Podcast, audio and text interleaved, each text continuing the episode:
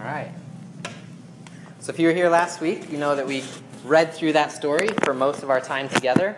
And so today we're going to begin talking about it in two different messages. Um, today's the first one, and then next week will be the second one on what should we learn from the story of God and Joseph. Okay? And so, you guys, if you remember from last week, we saw this pattern in Joseph's life where Joseph, that God is with Joseph in the beginning, gives him these dreams, and then Joseph is sold into slavery, and it tells us that God was with him in Egypt, right? And God makes everything succeed in his hand under Potiphar, and then he's sent into prison, and yet God was with him in prison, and he makes everything succeed under his hand in prison, and then he's sent to the Pharaoh, and God's with him before Pharaoh, and he makes everything succeed under Pharaoh. So it's a story of how Joseph is faithful, and God is orchestrating all these seemingly bad events in order to bring about good in the life of Joseph. Well, today we're going to be asking a question, and it gets this passage gets at that question. So briefly look at this with me. Genesis 45. It says, "So Joseph said to his brothers, "Come near to me, please." And they came near, and he said, I am your brother Joseph, whom you sold into Egypt.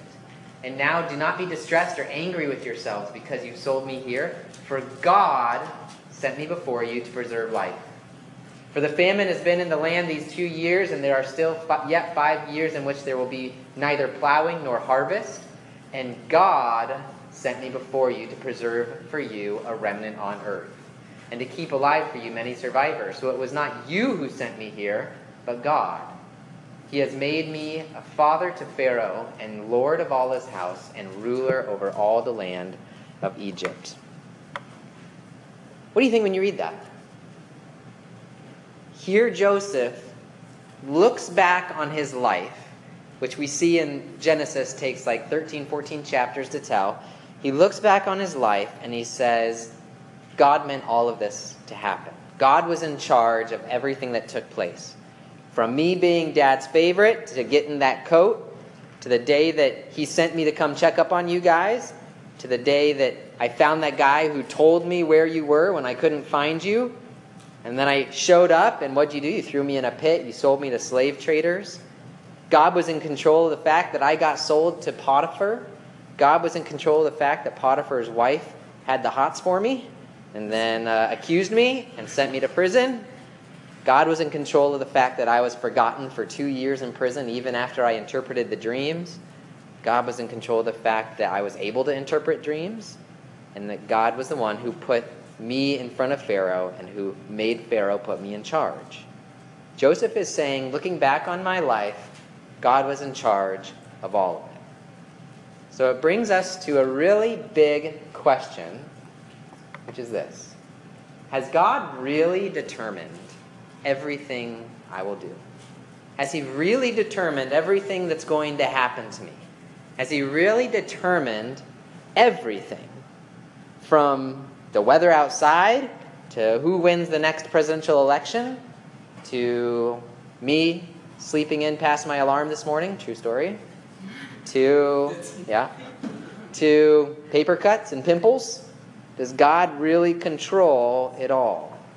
And if so, what does this mean about how we should live our lives? So today we're going to be talking about the topic of God's providence. If you were going to look in like a dictionary or a theology book, you would look up God's providence, and that's what we'd be talking about is God in control of everything.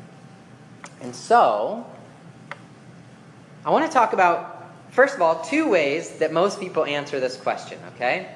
The first way that most people answer this question is they think about my own experience in life. What does life feel like for me? If you were to ask people if they thought that everything they've done so far today, or this month, or this year, or their whole life, if you were to ask someone, do you think every single second has been planned out by God? My, question, my guess is that most people would say no because it sure doesn't feel like it, right? It doesn't really feel like everything I do is predestined to happen, it's determined to happen. So, for example, if I said, let's see here, Ryan, you play some piano, right? Okay, you can bang out a tune on the piano. If I said, Ryan, would you mind getting up and playing us some piano? Just one little song. before you do it, as you sit there considering that question, do you feel strongly compelled in one way or the other? Or do you kind of feel like, well, I could if you want, or I can mm. kind of just stay here if I don't feel like playing, or, do you feel like do you feel like it's been predetermined from the beginning of time whether or not you would get up and play us a tune? Not really, right? We don't really feel that way, do we? Because when we think about all of our actions and everything that we do being predetermined by God, sounds kind of robotic, right? Like there's a script that's been written for us and we can't deviate from it. Have you guys ever heard of the movie uh, um, Stranger Than Fiction? Right? This guy, is living his life. And at the same time, there's an author who's writing a story. And it turns out that the guy living his life is actually the main character in the story. And everything she writes happens to him and things start getting kind of weird, right? Because it, it, starts to happen that he, he can't really do what he wants to do. And when he tries to go off script, things don't really work as much. And so, yeah, does our life feel that way? Do we feel like, oh, I really just wanted to do this, but I, there's something that compels me and I can't do it? No, we don't feel that way. We feel like we really have freedom, don't we? And we really feel like when we wake up in the morning and we look in the cereal pantry, we could have you know, one cereal or the other. It doesn't feel like, I really wanted that cereal, but my hand keeps going to this one because we don't feel that way. We feel like we're in control. So we may not feel like everything is determined by God. And that's where a lot of people come off saying, I really don't think that God determines every single thing that we do. And I'm not just talking about people who don't read their Bible. Okay? There's a lot of Christians who would say, that God doesn't predetermine every single thing that we do. Our church believes differently. We believe that the Bible says differently. That's why we believe differently. We're not just trying to be different for different sake. Mm-hmm. Okay? We're trying to do what the Bible says. Okay? So, the other way you could answer the question is you could say, well, what does the Bible say? What does the Bible say about whether or not real, God is really in control and determines everything that's going to happen to me? Well, let's start by looking at a couple things in the Bible. Let's see here. I think I've skipped a. Oh, yeah. There's one more thing before we get to the Bible. Before we get to the Bible, we also may feel like saying God determines everything isn't fair. It just doesn't sound fair. And the logic goes like this If God really determines everything that I'm going to do, and I go and I do something wrong, and then God sends me to hell for it, well, that sure doesn't seem fair.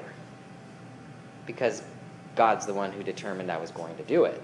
So, how can He hold me accountable for my actions if He's really the one making me do those actions? Does that make sense to you? Logically, that sure doesn't sound fair that God would do that to us. Okay, so given the choice between a God who determines everything I do and a choice between a God who lets me choose whatever I do, it sure seems like the one who's more loving and gracious is the one who lets me determine what I do and then I get the consequences.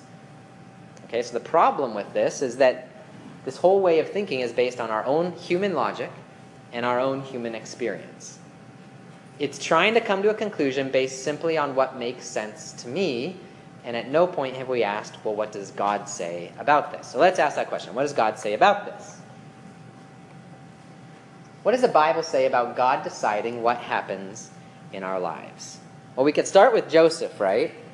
Joseph says, God sent me to Egypt. God made me Lord of Egypt in order to save you.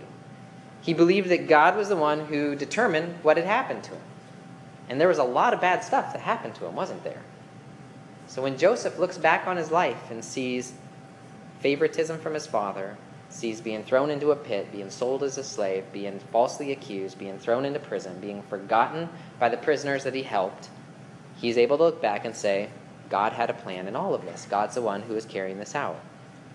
Well, we see it in other places in the Bible too. So, for example, Proverbs 16:33 says, "The law is cast into the lap, but its every decision is from the Lord." What this is talking about is back in the Old Testament. You guys are going to really wish you lived in the Old Testament, maybe because of this they actually had dice that determined God's will. They were called Urim and Thummim, or Thummim, or I can't remember. what they're called. Something like that. And the priests carried the dice, and when they really were in a tough spot and they had to make a decision, they rolled the dice. And however the dice rolled out, that's what they did. They believed that it was God's will. How many of you would like one of those dice? Yeah. kind of nice, right? Also incredibly terrifying. We, we call them magic eight balls right now. You, do those exist anymore? Okay. Do they still exist? No. Shake the ball and get your answer. Don't like the answer, you shake it again, you get a different answer. Right? So this is saying that in Proverbs 16:33, the dice are rolled in the lap, right? You roll the dice, but the decision is from the Lord. Now, what is this telling us? It's telling us that even the most random of events are controlled by God. That God controls even the most random of events. In Matthew, Jesus says, Are not two sparrows sold for a penny? And not one of them will fall to the ground apart from your Father. What this tells us is that things that seem so insignificant, like two sparrows, cost a penny back then. Something so cheap and inexpensive, sparrows are everywhere. I mean, they run into windows, you see it on the floor every once in a while, you know. And you don't think much of it. It doesn't, you know, go into your big scheme of life. But even that happens without God, doesn't happen without God knowing. God watches over the sparrows. He cares for the sparrows. So he's in control of all that's going around us. There's more. Psalm 104:14 says, "You cause the grass to grow for the livestock and plants for man to cultivate, and plants for man to cultivate, that he may bring forth food from the east." So, God is in control even of what we would consider to be just normal natural events. Grass grows, you water it and it grows, right? Except in my yard.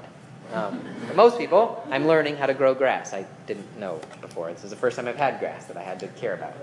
Um, but yeah, God is in control of even the smallest details of causing nature to continue to function as He made it. And then we see in Psalm 139, He says, You saw my unformed substance. When were you an unformed substance? Before you were even conceived, before you were even thought of, before you, you could argue in scientific terms, before you existed. So before you existed, God saw you. In your book, in God's book, were written every one of them, the days that were formed for me, when as yet there were none of them. So, in other words, before you even were thought of, God knew your days. He knew what was going to happen. He knew what was planned out for you. So we look at Scripture, and would you say it's fairly clear that Scripture tells us that God is in control and He knows what our destiny is, what's going to happen to us? Okay? So remember, this poses a problem for us, right? It makes us robots, is what people would say. And it makes God unfair. Because if we don't really have the freedom to do whatever we want, to choose between good and evil, to choose between right and wrong, then what right does God have to punish us or reward us based on our choices? Do you see the tension there? You feel the tension there? So we have to look at the Bible and say, does the Bible give us any sort of answer to this? And it does. When we look at the Bible, here's what we see Deuteronomy 30, 15 to 20 says this See, this is God speaking. See, I have set before you today life and good, death and evil. I call heaven and earth to witness against you today that I have set before you life and death, blessing and curse. And he doesn't say, therefore, whatever I determined is going to happen. He says, therefore, choose life. Now, that's really interesting. God's determined all our days, and yet God tells us, choose life.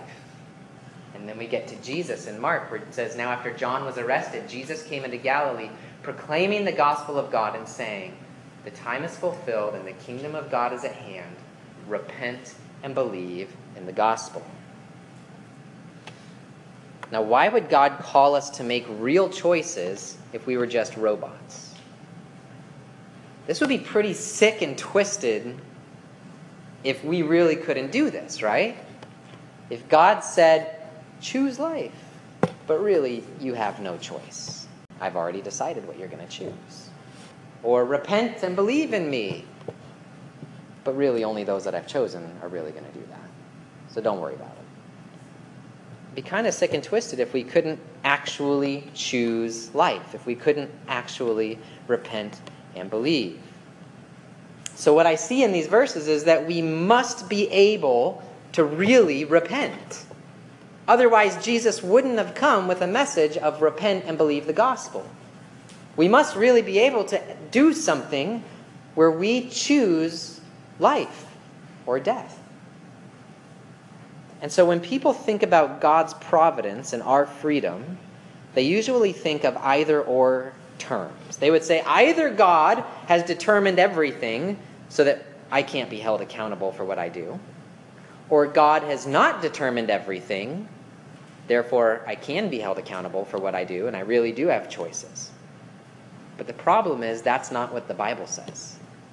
The Bible doesn't say either or, the Bible says both and. So the Bible tells us God has determined everything that you will do.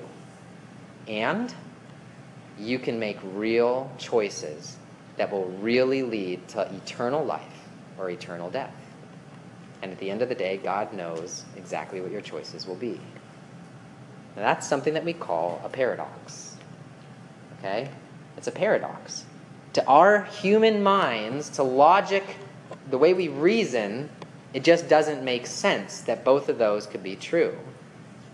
But we must understand that what is true is not what I can logically reason to be true, but what Scripture tells me to be true. So, this is a hard moment in the life of a Christian where they have to decide what really is true. And you're going to find that as you go throughout life and as you interact with people in your high schools, the most fundamental question you can ask somebody is this What do you believe is true? And where does truth come from? You can debate all you want about whether God is real, whether or not Jesus died up for your sins. Okay? These are things that you would come across in any evangelistic conversation. But at the end of the day, what you're really talking about is where does truth come from? Does it come from what I can logically reason to be true? Does it come from what I feel like is true, which is actually where most people get their truth from? It just doesn't feel like that's right.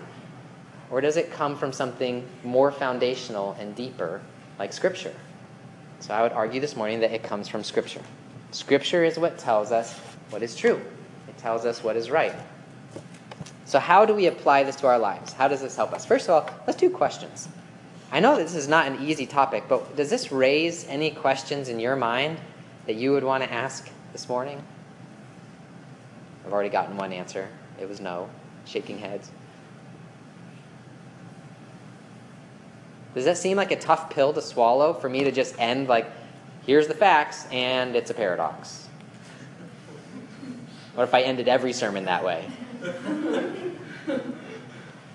you might start questioning my education, right? Because God has given us minds, hasn't He? He has made the world that we live in to be, I hope, a reasonable world. Where like gravity doesn't just stop working some days and the sky turns green some days. You know, it's just a paradox. You know, we have no explanation. Or, you know, the Olympics, the pool starts turning green, you should say, you know, right? Doesn't the Bible also say that even repentance is a gift from God, though? Exactly. Yeah, good question. So we could really talk about this all day long, and it depends on what angle we're going to look at it from. Okay, because you're exactly right. So, well, doesn't the Bible say that we were predestined to follow God in the first place, right? Even some of the lingo that I used earlier uh, of this question of, well, didn't, does God really, um, I can't remember what I said, but, but this idea that, yeah, we're predestined from beforehand. So when we're saved and we say at the end of the day, God chose me from before the beginning of the world, aren't we really saying that I had no choice, that, that God was really the one choosing me? I don't know. God says we have a choice. So it is a that I mean it's a paradox. It's completely a paradox where I can say, I remember the day when I sat down at the end of my bed and I decided to follow Jesus. And I said, I give you my life, and from here on out, you're my Savior. And I can also say that I read the Bible and I look at my life and I say, there's no way I could have come to Christ if He hadn't chosen me and done the work in my heart and changed me from a heart of wickedness to longing for the righteousness that He offers me. How can you say both those things? I heard one pastor say that salvation is like a gateway, and when you look at the front of the gate, it says, Come, all who are weary and heavy laden, and I will give you rest. And once you walk through the gate and you turn around, you look at the back, it says, Predestined from the beginning of time. Kind of a paradox, right? How can God say, Everybody come and follow me, but at the end of the day, He chose us to follow Him? Think, does this raise question, any more questions? Is that helpful? Does that help to kind of see? This is, and we're trying to look at what does the Bible tell us, not what logically just makes sense to me. Does that help what you said? Does that speak to what you said a little bit? You can flesh it out some more if you want. No, okay. All right. Well, let's look at yeah, Dan. A quick observation that helps me is uh, understanding of the word, so we got to determine what we're going to do. I think it more, at least already figured out, so we got to speak peek of what we're going to choose, rather than saying determine means that he's decided for us. Mhm. Yeah. Basically what you said all morning. Yeah. Yeah. Yeah. Has he decided for us? Well, in a sense, he's called us to make that decision, right? Okay. And we have chosen our fate. In another sense, yeah, he's decided that he knows who's going to be saved and who's not. So, yeah, it- it's it's tough, for sure. All right, well, let's talk about how this should affect the way that we live our lives, okay? So, really, two applications a don't and a do. This doesn't mean that we should live fatalistic lives. So, this might be a new vocabulary word for you, okay? Fatalistic. Fatalistic is this idea that nothing I do matters because everything is already determined by God. Okay, so you might think, what would a fatalistic life look like? Well, you could say, why should I even try to be good? If my fate is already determined, I'm just going to do whatever I want and see where I end up at the end. See how that's kind of, I don't care what's going to happen? Or you might conclude, why should I pray? If God's already decided what's going to happen in the future, what difference is my prayer going to make? There's no point in praying.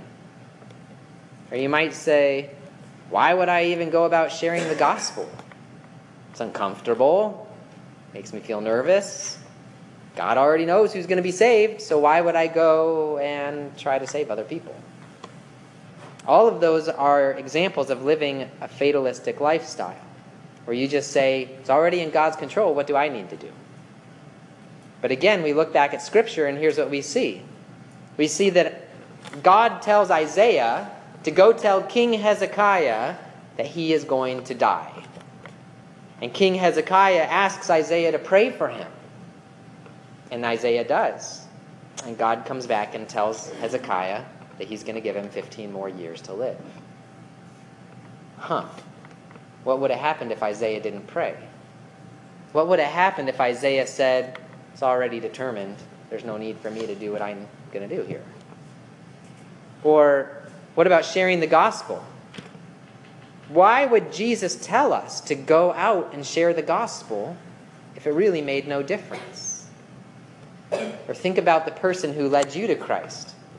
If that person said, I don't feel like doing this anymore, it's already all decided in the end. Okay? Think Trevor's story, right? Runs into Pastor John Schlenker out on the river walk, right? What if Schlenker was, yeah, you're not going to worry about this. God's got it all under control. Trevor goes about his life, never runs into John Schlenker. You start thinking, what does that mean? What implications does that have?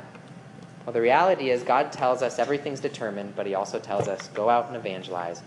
Ask me whatever you need. And so we have to do what the Bible tells us. So don't live a fatalistic lifestyle, but do live a life committed to trusting and following God. So remember, God says, I have laid before you this choice life and good, death and evil. Therefore, choose life.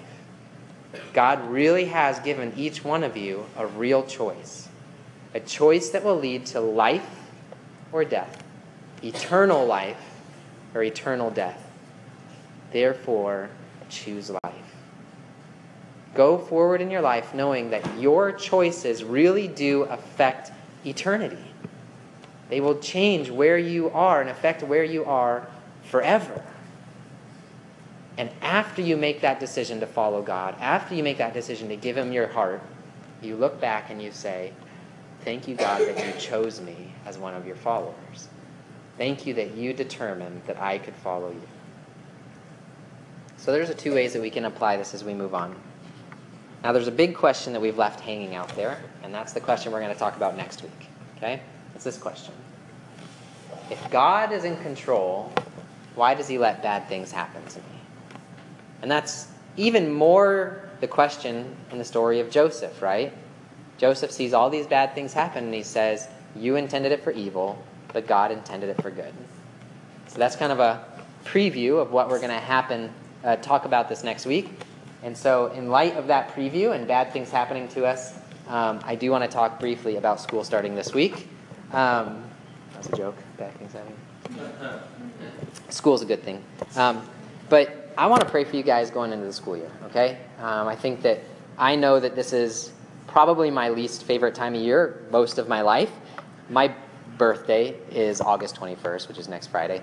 And there were many school years where my birthday fell on the first day of school. And I hated my birthday with a passion. um, it's a time of anxiety, it's a time of new transitions, it's a time of wanting to reinvent yourself, being tempted to go into an environment and say, This year I'm going to be different. And usually we aren't thinking, I'm going to be more evangelistic and I'm going to be a better Christian. It's more like I'm going to be more popular. I'm going to wear cooler clothes. I'm going to hang out with the right people. I'm going to get on the sports team. And there's all sorts of temptations at the beginning of the school year to change who you are, to be dissatisfied with who you are, um, and also just the temptation for anxiety and just worrying about a new year and what new things bring. And it takes a little while for us to kind of get into the groove of things, get used to waking up, get used to going back to class, um, make new friends, find a group, all that stuff. That's heavy stuff. So I don't want to go forward from today just like, "Yeah, it's just another normal week. See you next Sunday, because it's not, right? It's not a normal week. It's a big, big, big week, okay? So let me go ahead and pray for you guys, and then we'll close with that. Heavenly Father, I thank you for each student here, and God, that you know them, that you know their uh, worries, that you know their anxieties, that you know what is uh, just keeping them awake at night. You know what they are looking forward to, and you know what they're not looking forward to. And so, Father, I pray that as we go into this new school year, that you would be with them, that they would know your presence with them, that they would know that you go before them, that you are preparing a place for them, even in a hostile environment, an environment that doesn't love Christ. Pray that you would help them to, um, as they think about the temptations to reinvent themselves, the temptations to be what maybe you haven't made them to be, that, Lord, their heart's desire would to be who you want them to be. That their heart's desire would be to serve you with the gifts that you've given them, to be a light in a dark place. And Father, I just pray that you will provide for them um, divine appointments with kind friends, kind teachers, interactions that just remind them that they are not on their own and that you are with them every moment of every day. And I pray that you would give them uh, the grace to pursue excellence in all that they do in order to honor you, not to gain glory for themselves, but to be a witness for you and what you've done for them. I pray this in Jesus' name. Amen. All right, guys. Hopefully, I'll see you guys this Wednesday or tonight back at the barbecue. Have a good day.